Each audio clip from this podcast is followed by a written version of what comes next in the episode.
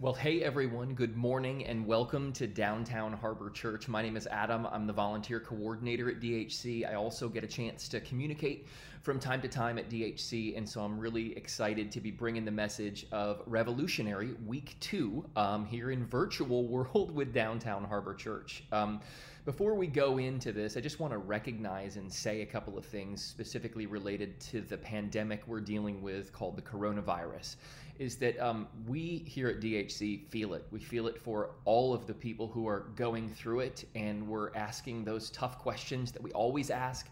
Um, where is God? How could God allow this to happen? And we're leaning on Him to um, surround us with His grace and His peace and mercy, even more than ever during this time. Um, and so we're going to be dialoguing about that some, with some of you. Um, but one of the interesting things is is that we tried to do these messages um, and keep them as the normal content that we were going to do, regardless of the pandemic, so that it can be a little bit of hopefully an escape for some of you who might be overwhelmed with this. So we're pressing on as normal. This is Revolutionary Week 2. Um, but before we dive in there, I wanted to take a second, and if you would, right where you are at, pray with me as we pray for those people who've been affected by this pandemic and those um, families who are dealing with this. Let's just pray. Father, um, we come before you today virtually as a church to just tell you we love you to lay at your feet um, the requests of those who've been affected by this pandemic, and we pray that you would surround them in a way like never before. We love you, Lord. We know that you are working through this in ways that we don't even understand or, or recognize, but we know you're there and you're present. Um, surround them, God, with your grace, your love, your peace. In Jesus' name, amen. So, Revolutionary, week two, John kicked it off last week. Revolutionary was this idea that we were going to take a look. And by the way, this is a little bit difficult for me. If you've ever seen me speak before, you know that I like to get up and move around and do all these things. And here I am confined to a chair. But revolutionary um, was this idea that we would take a look at the most famous message that Jesus ever gave. His, his most famous message, a, a message um, that was so in- interesting and so different that really that we could only think of one phrase to describe it and that was revolution revolutionary, right? So we are taking a look at this idea of the Sermon on the Mount. And just so we can go through a couple of slides here, it's so interesting because the slides are going to appear, I think, in this area of the screen, which is also interesting. But the Sermon on the Mount is the most famous message that Jesus ever gave. In fact, to the people of the time who heard this message, it was so different, it was so interesting, and it was so unique that really it could only be described as a revolution.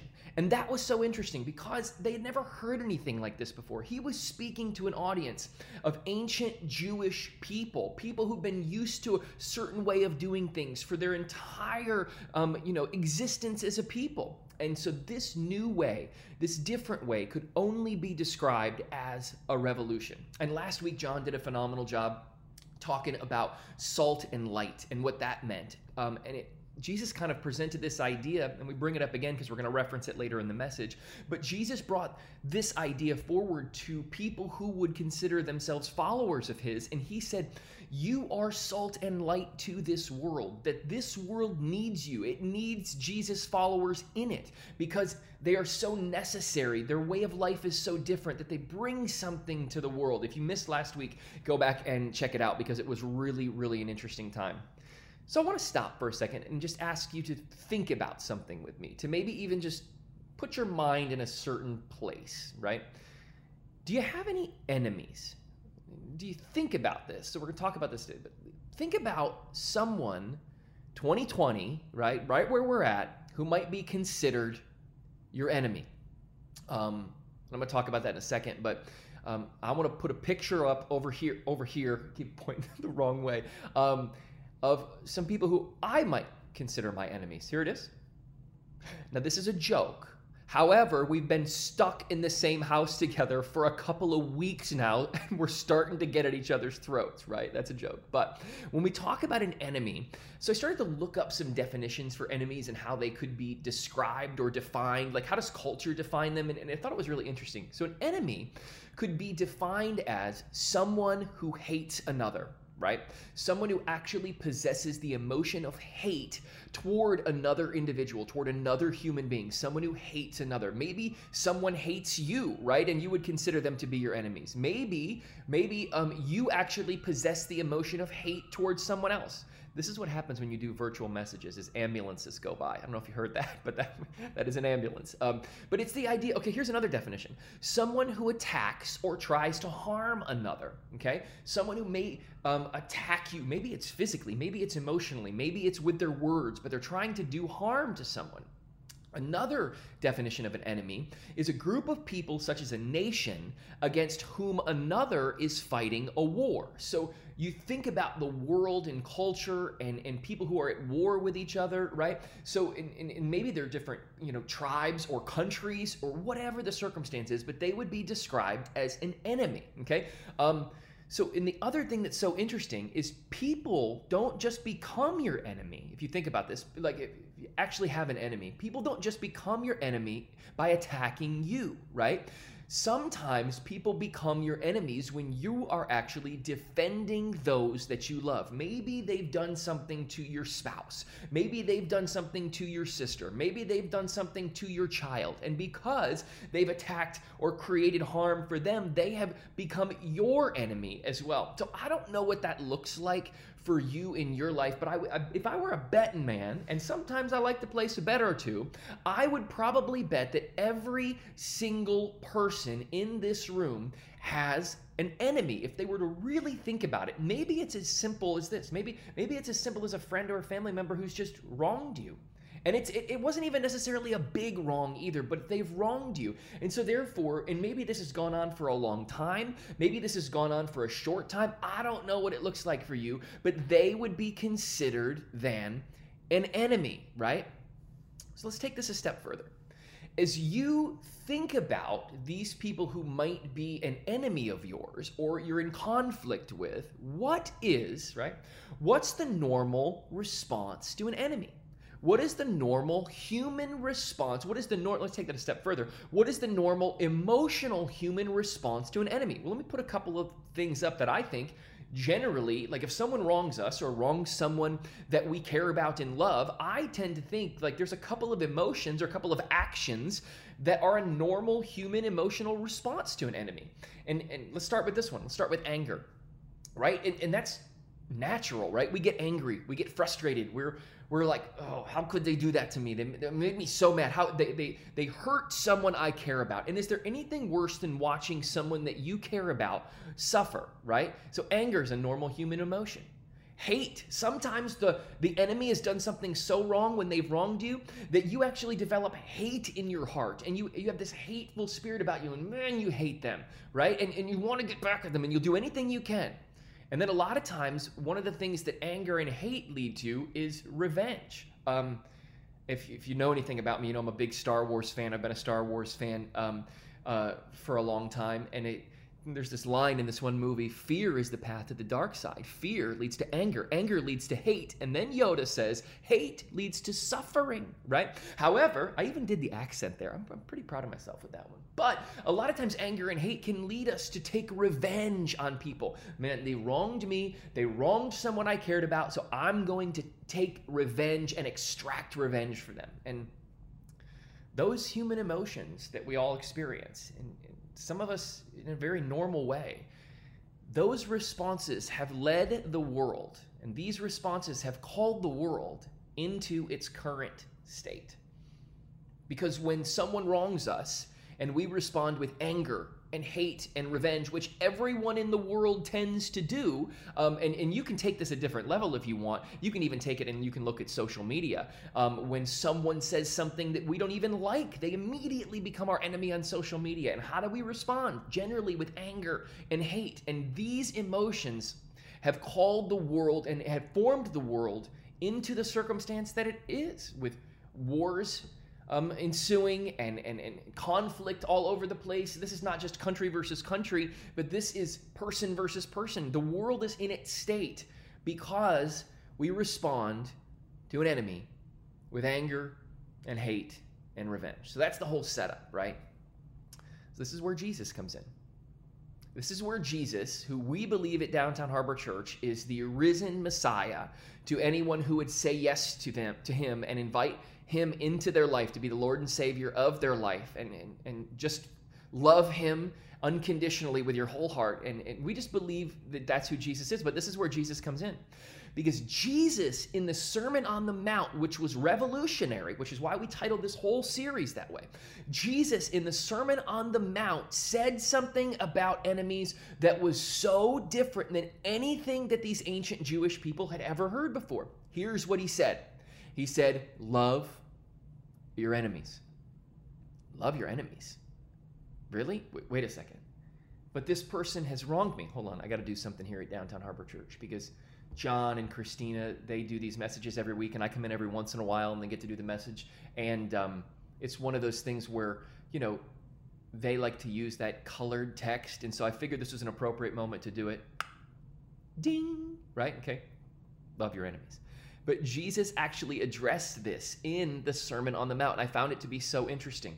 So, in the Sermon on the Mount, if you have your Bible, you can open, open up to Matthew chapter 5 with us today. That's where we're going to be. Um, Matthew chapter 5, verses 43 through 48. Here's what Jesus said, the most famous sermon he ever gave, the Sermon on the Mount, about loving your enemies. Here's what he said You have heard that it was said, Love your neighbor and hate your enemies. But I tell you, love your enemies and pray for those who persecute you that you may be children of your Father in heaven. Well, that seems pretty difficult. I mean, really? Jesus, those who persecute us, those who would do wrong to us, those who would like um, cause harm to us, you want us to love them and pray for them? This is what he continues to say. He causes the sun to rise on the evil and the good and sends rain on the righteous and the unrighteous. Then he goes on, I love this. This is so key because don't miss this. This is so interesting. If you love those who love you, what reward will you get? Are not even the tax collectors doing that? This is so interesting because Jesus always just reached into the culture and spoke right into it, right? Because the tax collectors in the ancient Jewish times, right? They were not tax collectors like we think of, like the IRS, okay? Tax collectors were basically people paid by the Roman government to tax their fellow Jews. They were seen as the scum and the most awful people in their society, traitors to their own people.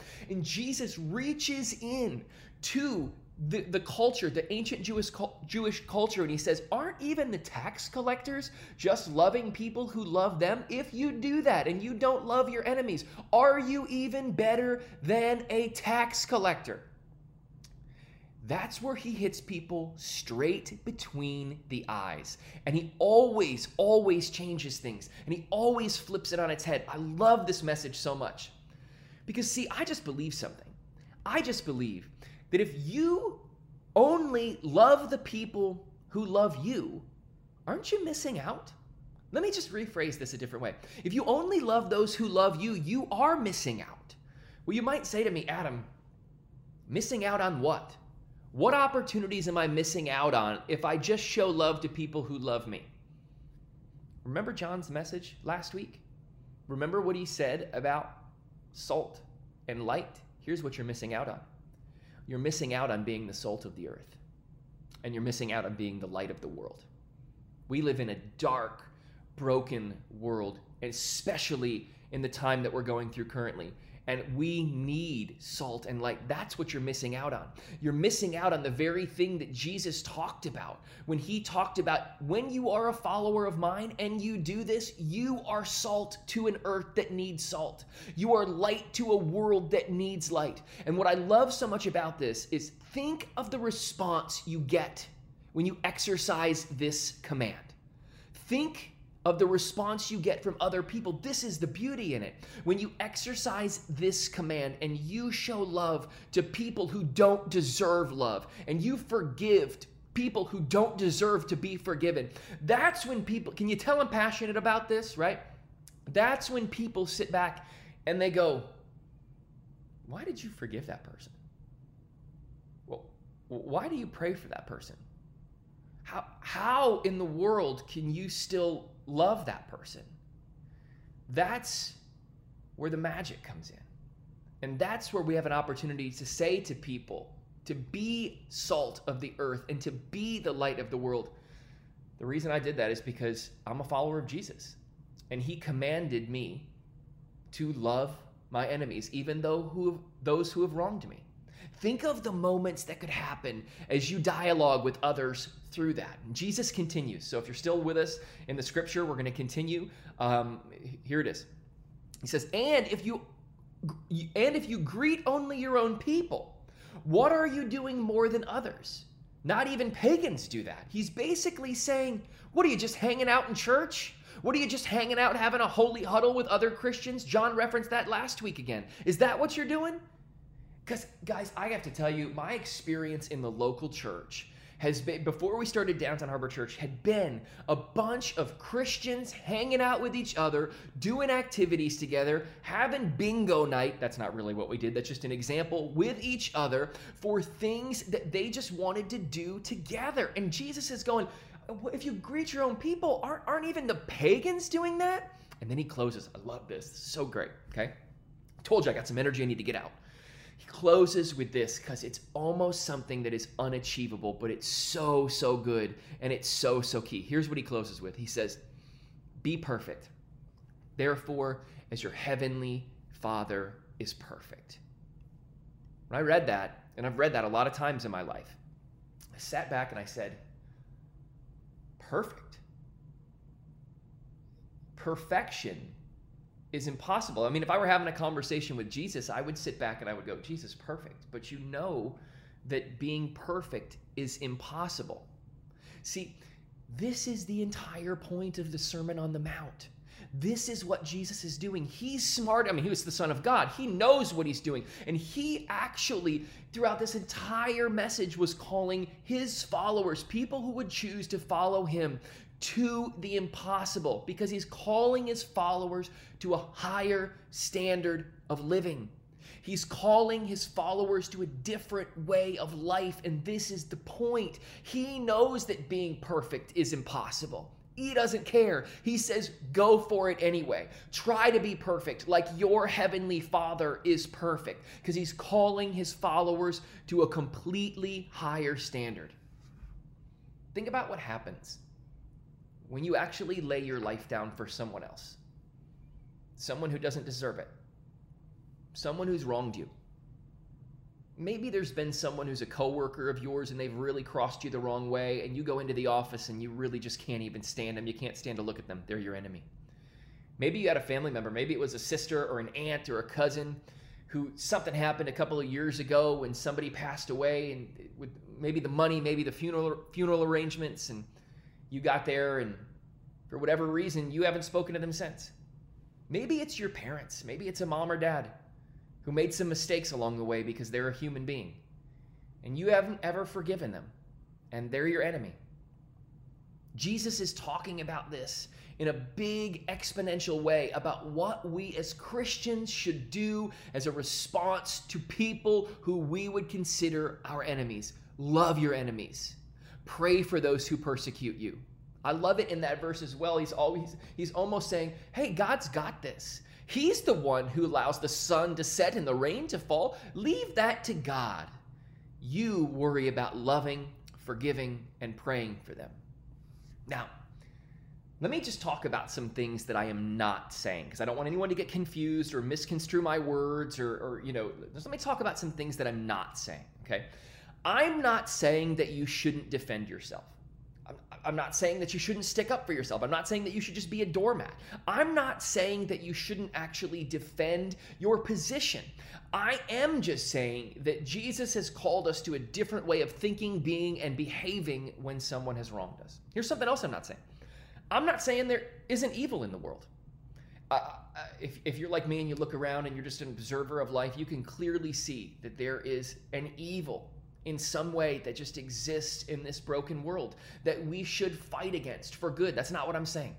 I'm not saying that you that you should just let your family suffer and that someone who may have been aggressive with you or someone who has wronged you I'm, I'm not saying that i'm not saying that at all but what i am saying and i think it's really important for us to realize here i am saying that jesus is saying there is a different way Jesus is saying to people who would hear his voice, guys, if you consider yourself to be a follower of mine, there is a different way of thinking and acting and behaving toward people who have wronged you. And when you do that, people will know that you are my followers. An opportunity for us to be salt of the earth and light of the world. So, the practical is going to get personal here today. You know, the one thing that I miss about, can I just say this for a second? The one thing I miss about the practical um, in this moment is the piano music in the background. Don't you love the piano music on stage? I wonder if the DHC team, when they edit this, might just be able to put in some piano music for me. You never know. Uh, if it comes on, I'm going to be pleasantly surprised when I'm watching this. If it doesn't, well, I'll live. Okay, what's the practical? Every week, at Downtown Harbor Church, we put this word on the screen. We've been saying this for almost five years. We put this word on the screen so that you can hear exactly what you need to hear on Sunday and put it into practice in your life on Monday. One of the core principles of DHC when we started it was we wanted to be able to produce helpful and practical content so that you could put it into practice in your lives. We had been a part of church for so long where we would hear, you know, a guy or a gal speak on a on a Sunday morning or a weekend and you'd walk away going, What in the world were they talking about? Like, and, and, we didn't want to do that. We wanted to make it so crystal clear for the folks at DHC they could hear a message on Sunday and put it into practice on Monday. Just a side note for those of you who may be new to Downtown Harbor Church. So, um, today's practical is going to be a little bit different, but I want to go through an exercise together. Um, and if you're watching this, I want you to do something right where you're at. I want you to close your eyes. Go ahead. I'll wait. I'll wait. You too. Okay, close your eyes. Think of an enemy. I'll tell you when to open them. I want you to get a face in your mind and in your heart. Someone who you know you cannot stand. Someone who you know that you absolutely just loathe and hate, right? You got the person? Now, in your heart and in your mind, forgive them. You can open your eyes. How did that feel? What did it feel like?